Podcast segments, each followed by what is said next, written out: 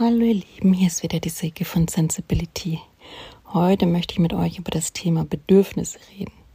Bedürfnisse kann sich wahrscheinlich, hoffe ich mal, jeder was drunter vorstellen, wahrscheinlich mehr oder weniger, auch wenn wir ehrlich sind, viele von uns doch eher theoretisch, ja, oder vielleicht im stillen Kämmerlein, unausgesprochen, ähm, ja, manchmal gar nicht artikulieren können oder dürfen.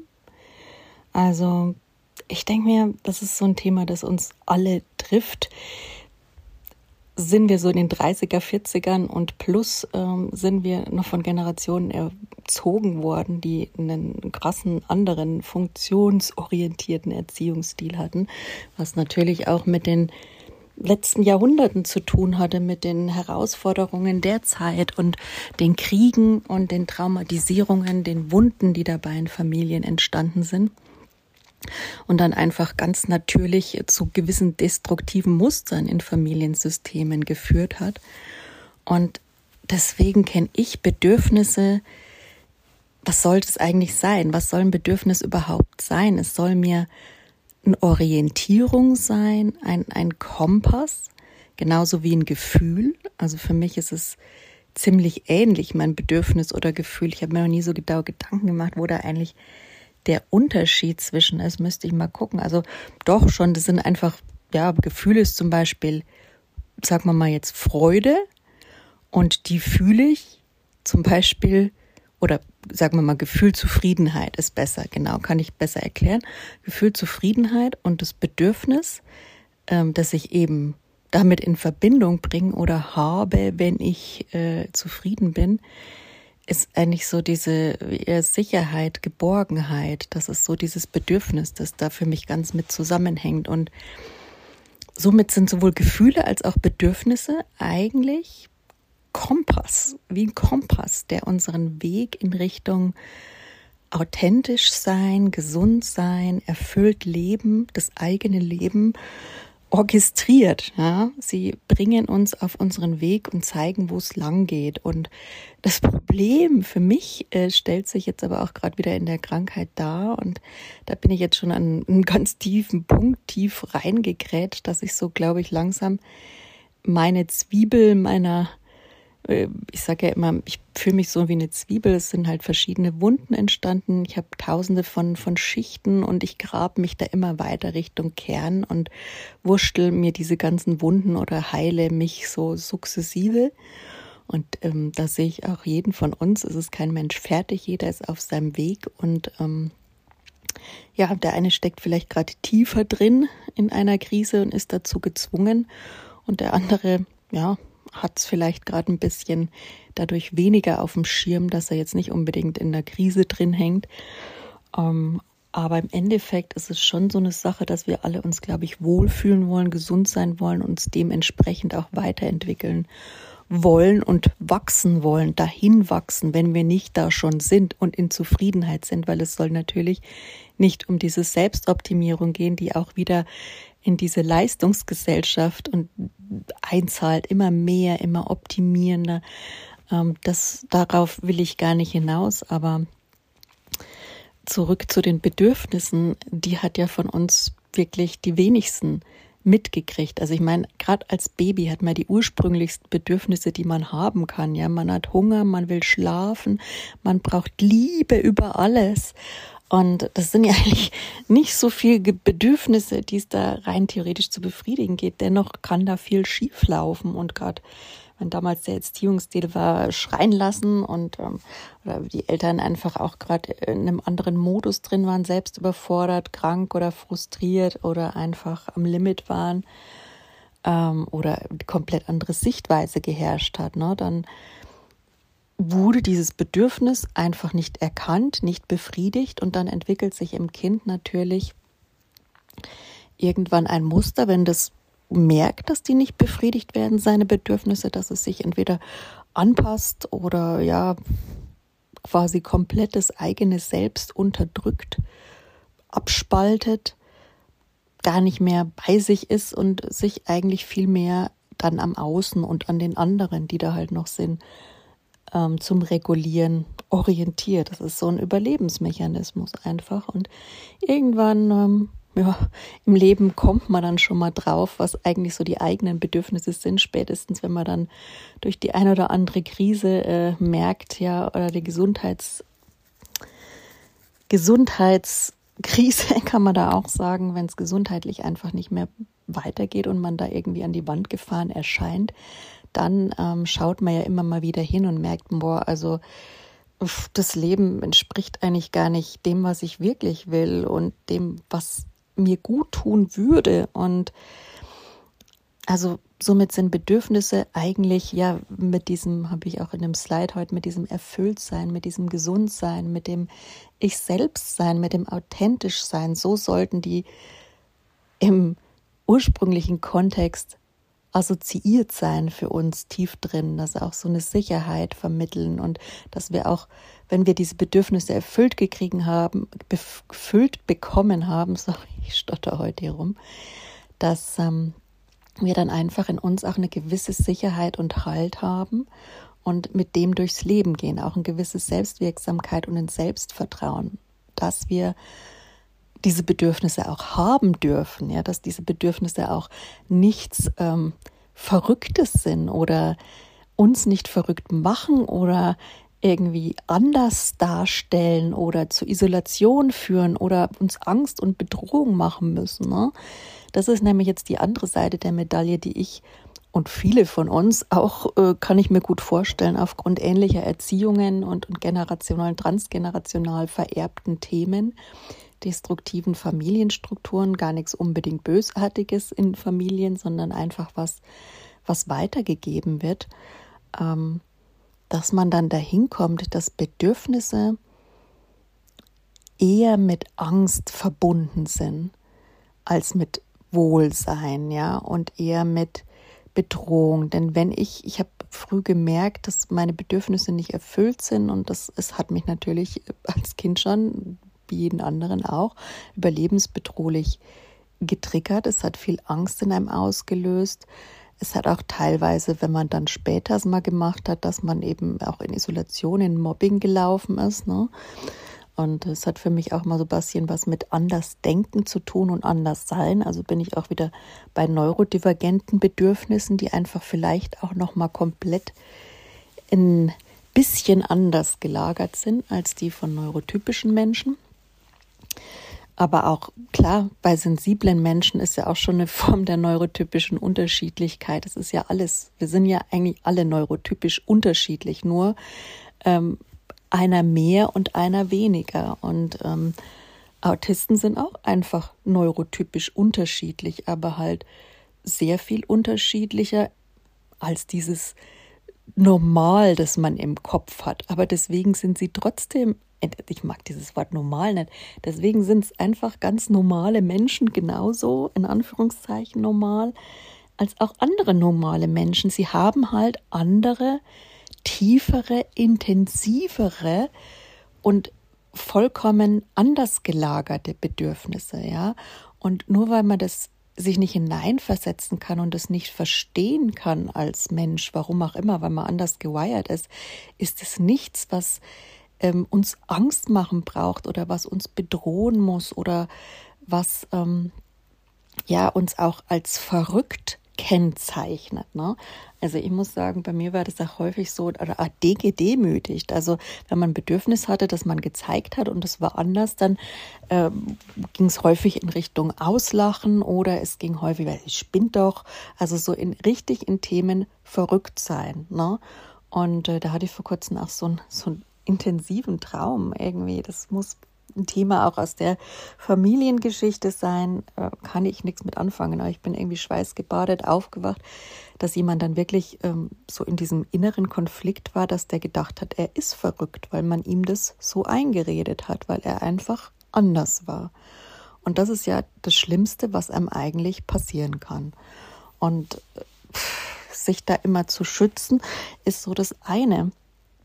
Aber es geht natürlich einfach auch darum, wieder dahin zu kommen ähm, zu den eigenen Bedürfnissen, die wieder neu zu kalibrieren, richtig einzustimmen, um dann zu erkennen, hey, also das ist mein Bedürfnis, das darf ich haben, weil also mir zum Beispiel geht es ganz häufig so, je mehr ich meinen Körper kennenlerne, nicht nur mein Hirn durch Therapie und durch Selbsthilfebücher und durch, was weiß ich, sämtliche Informationen und alles, was ich so an Selbsterfahrung gemacht habe, ähm, sondern auch eben ganz intensiv die Körperarbeit mache und meinen Körper spüre und weiß, was der mit Nein antwortet, ja. Und wenn der mein Körper Nein sagt zu irgendwas, habe ich ja das Bedürfnis, das zu artikulieren und Selbstausdruck, Autonomie und Klarheit und was auch immer da für ein Bedürfnis gerade dahinter steht, vielleicht Sicherheit oder Selbstschutz.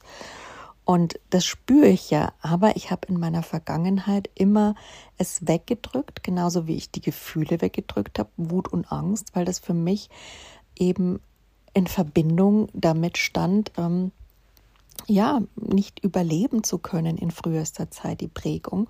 Und deswegen sind Bedürfnisse und Gefühle was, was ich früh angefangen habe wegzudrücken, zu verleugnen, als irgendwas Schlimmes anzusehen.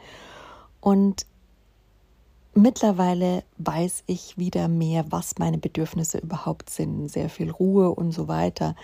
Aber die zum Ausdruck zu bringen, wenn man diese tiefe Konditionierung hat, das, was bedrohlich ist, das, was zutiefst auch zu emotionaler Gewalt führen kann oder auch zu körperlicher Gewalt, da gibt es ja verschiedenstes, wenn man das wirklich in sich gespeichert hat, dass das wirklich eine intensive Erfahrung ist und das muss auch nicht mal ausgesprochen sein. Wir sensible Menschen können auch spüren, wenn ein anderer davon sich äh, wirklich getriggert fühlt und, und wir dann diese Bedrohung wirklich real spüren. Der hat noch nicht das Messer gezückt, aber das kann uns auch wirklich erschrecken. Ja, da braucht man noch nicht mal dieses, keine Ahnung, jemand zieht die Knarre. Also möchte jetzt nicht, ja, sag mal mal überdramatisieren, aber ähm, sensible Menschen nehmen ja schon viel vorher wahr in einem Raum, wie das ist, wie die Atmosphäre im Raum ist, wie derjenige drauf ist. Und gerade als Kind fand ich es immer so, ich konnte damit nicht umgehen und ich habe so oft diese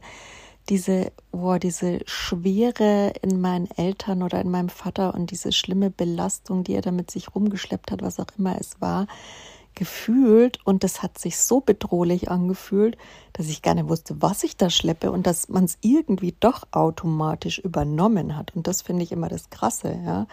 Und ich mich dann nie getraut hätte, mein Bedürfnis zur Sprache zu bringen, weil es einfach zu bedrohlich für mich gewesen wäre. Und so geht es mir heutzutage auch immer noch mit Bedürfnissen, dass es äh, manchmal schon so eine Sache ist, äh, wenn man getriggert ist, dann ist man ja auch nicht im regulierten Zustand, dann hat man vielleicht nicht den klarsten Kopf und bis man dann überhaupt erstmal erkennt, dass das jetzt ein Bedürfnis war, das verletzt worden ist, dauert es meistens. Meistens ist es für mich auch eher so im Nachgang.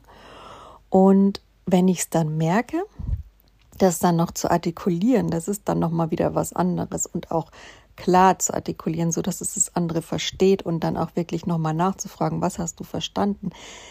Weil wenn wenn ich dann manchmal glaube, ich habe es artikuliert und der andere aber gar nicht erstens nicht richtig zugehört hat ähm, oder komplett ein anderes Verständnis der Worte, die ich genutzt habe, habe eine andere Interpretation und dann eigentlich was ganz anderes rauskommt, dann bringt es einen ja auch nicht weiter. Also man müsste eigentlich klar genug sein, das Bedürfnis dann auch noch auf den Punkt zu bringen und dann noch abzuklären, ähm, was der andere denn, ob der jetzt das verstanden hat, das eigentliche Bedürfnis und das eigentliche Thema, das darunter liegt, unter dem Konflikt, den man irgendwie gerade hatte.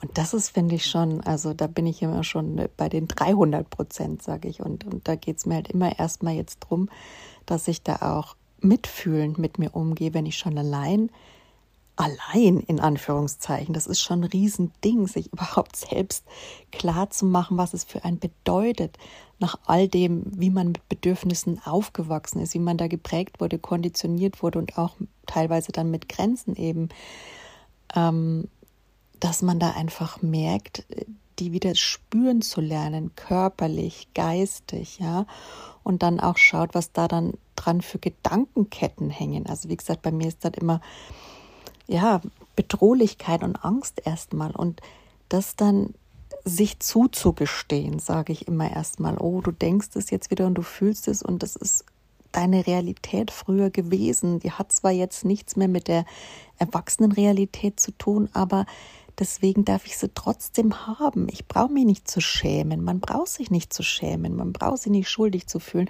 für was, was man früher erfahren hat und noch in den Zellen gespeichert ist, aber halt trotzdem nicht mehr real.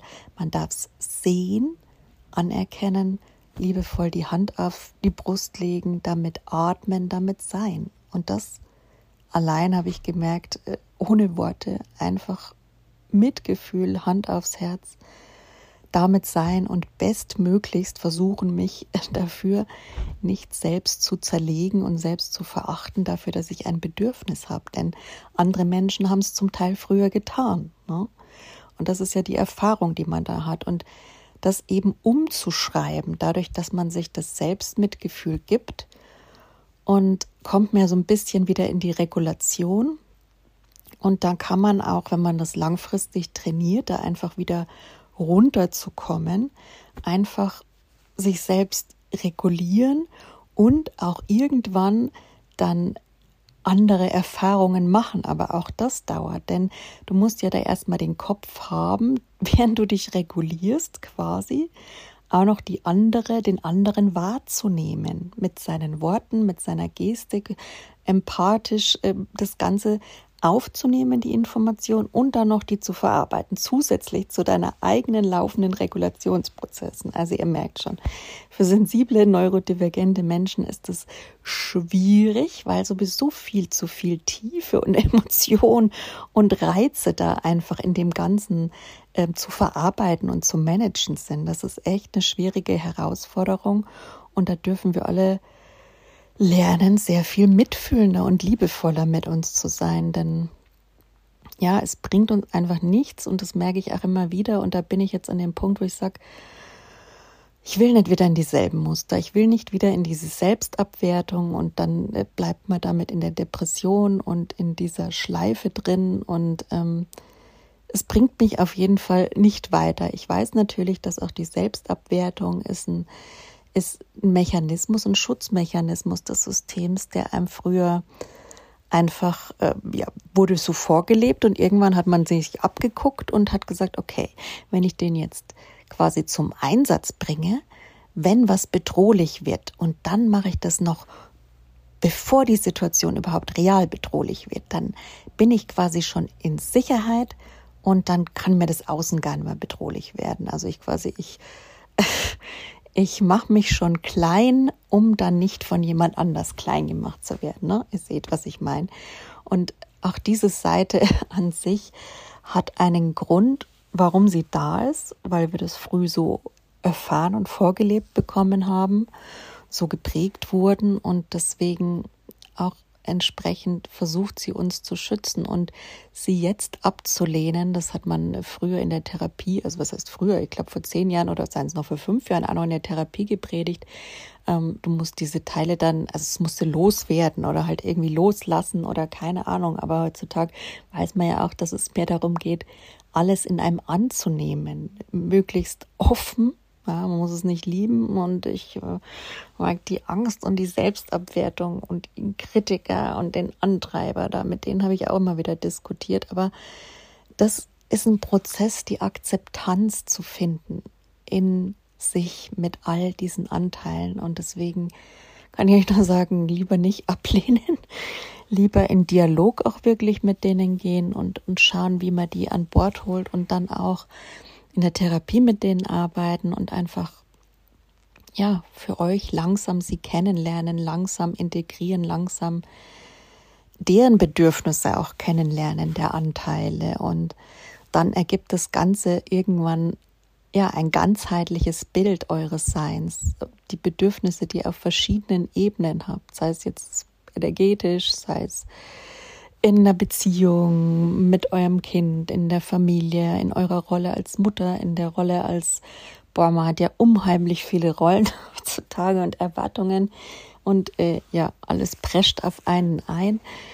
Und dann halt trotzdem noch bei sich zu bleiben, bei den eigenen Bedürfnissen, ist das mega, mega, mega schwerste und quasi die größte Herausforderung.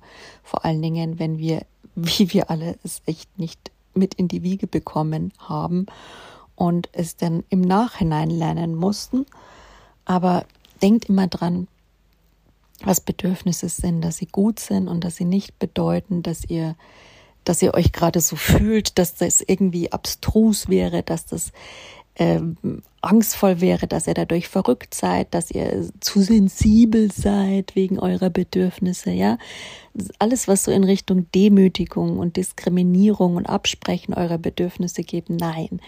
Das gibt einfach, also bis ich auch kapiert habe erstmal, dass mir da jemand mein Bedürfnis abspricht, das hat schon lange gedauert. Ich habe es zwar gefühlt, aber da ich meinem Körper nicht vertraut habe, das ist es eben. Man spürt es vielleicht, aber wenn du deinem Körper nicht vertraust, dann nimmst du das auch nicht ernst, dann nimmst du dich nicht ernst und dann kann man auch das zugehörige Gefühl gar nicht dazu entwickeln, finde ich, die Wut, die man dann auf den anderen haben müsste. Und dann fällt es einem natürlich auch mega schwer, sich abzugrenzen, weil da gar keine Kraft da ist. Ich bin ja noch immer mit dem, hänge ja noch irgendwo immer da drin zu erkunden, kann ich mir da jetzt vertrauen und dieses Selbstvertrauen eben zu finden wieder auch, es hängt damit auch in Verbindung mit den Bedürfnissen, wieder den eigenen Körper, der es richtig fühlt und der die Bedürfnisse wahrnimmt und auch dem eigenen Geist, vielleicht gefiltert durch das Ego, eben auch wieder die Bedürfnisse wahrzunehmen und dem dann so ein schrittweiser Prozess Vertrauen zu lernen auf das, auf das wir uns dann nicht mehr verunsichern lassen bei uns Bedürfnissen und in langfristig gesund erfüllt damit leben können. So, das ist mein Schlusssatz und äh, ja, ich werde mich da auch mal wieder mit umtreiben und für mich war das jetzt irgendwie gerade so die Tage eine krasse Erkenntnis, die ich jetzt erstmal wieder verarbeiten muss, warum einfach ich so viel weiß, wie ich was ich eigentlich brauche und wie ich eigentlich reagieren will in manchen Situationen, aber warum es dennoch so schwer ist, das äh, so rauszubringen mit einer Klarheit und das auch manchmal gar nicht möglich ist und dann auch wieder, warum dann die Selbstabwertung so greift und ob ich das überhaupt so will und neue Möglichkeiten in Erwägung zu ziehen, ja. Da äh, darf ich noch ein bisschen in die Verarbeitung gerade gehen, die läuft noch, diese Erkenntnis und um das dann hoffentlich ein bisschen richtig umzusetzen ne, mit meiner Therapeutin, die ich mir jetzt auch wieder für ein paar Stunden kaufen musste, da die Kasse. Ja, oder wie gesagt, der medizinische Dienst muss es erst beurteilen, ob ich noch eine Therapie kriege. Die Kasse hat mir eine Aufforderung zur Reha geschickt, ja, werde ich auch machen. Mal ausprobieren. Ich kann nicht versprechen, ob es mir hilft, aber ich würde mir wünschen, dass es mir hilft und probiere es gerne. Und ähm, ja, aber derweile bräuchte ich schon noch eine Therapie und ähm, ewig kann man sich das nicht leisten und das ist halt so eine Sache, die einem dann auch wieder Angst macht. Ja, und das ist mein Bedürfnis dann natürlich auch, ähm, jemand zu haben, der mir da hilft, die Sicherheit zu halten oder mir Halt zu geben in Situationen, die für mich vollkommenes Neuland sind, wie zum Beispiel dieses eben, diese ganze Abwertung und den inneren Kritiker dabei auszuhalten mit diesen Erkenntnissen, äh, was einem schwer fällt und was einem gut tut und was das eigentliche Problem ist. Das, wenn man das vor Augen geführt kriegt, das erstmal auszuhalten, ja, das ist schon ganz schöner Brocken. Und da verfallen viele von uns, unter anderem ich, gerne in die Selbstabwertung und dann halt wirklich schauen, dass man da jemand hat und ähm, nicht allein ist. Das ist echt, äh, es kann schon ganz schön zerstörerische, je nachdem wie tief diese Erkenntnis und wie sehr schmerzhaft die ist und mit wie viel Schuld und Scham die besetzt ist, auch ganz schöne Auswirkungen haben. Und deswegen kaufe ich mir da auch mal wieder was und hoffe, dass ich da bald einfach eine Genehmigung für kriege, denn man will ja wachsen, man will es hinter sich bringen, man will es loslassen. Und ich habe alle darum gebeten, was mitzubekommen wie viele von uns. Also, ihr seid nicht allein, wir sind zusammen auf dem Weg und ähm, ja, lasst uns da austauschen, dranbleiben und ich hoffe, ich konnte euch mit meinen Erfahrungen und Impulsen da ein bisschen was mitgeben, das euch davor bewahrt, da einfach zu tief rein zu sinken und ähm, ja, bewusster zu bleiben. In dem Sinn wünsche ich euch einen wunderschönen Tag. Macht's gut.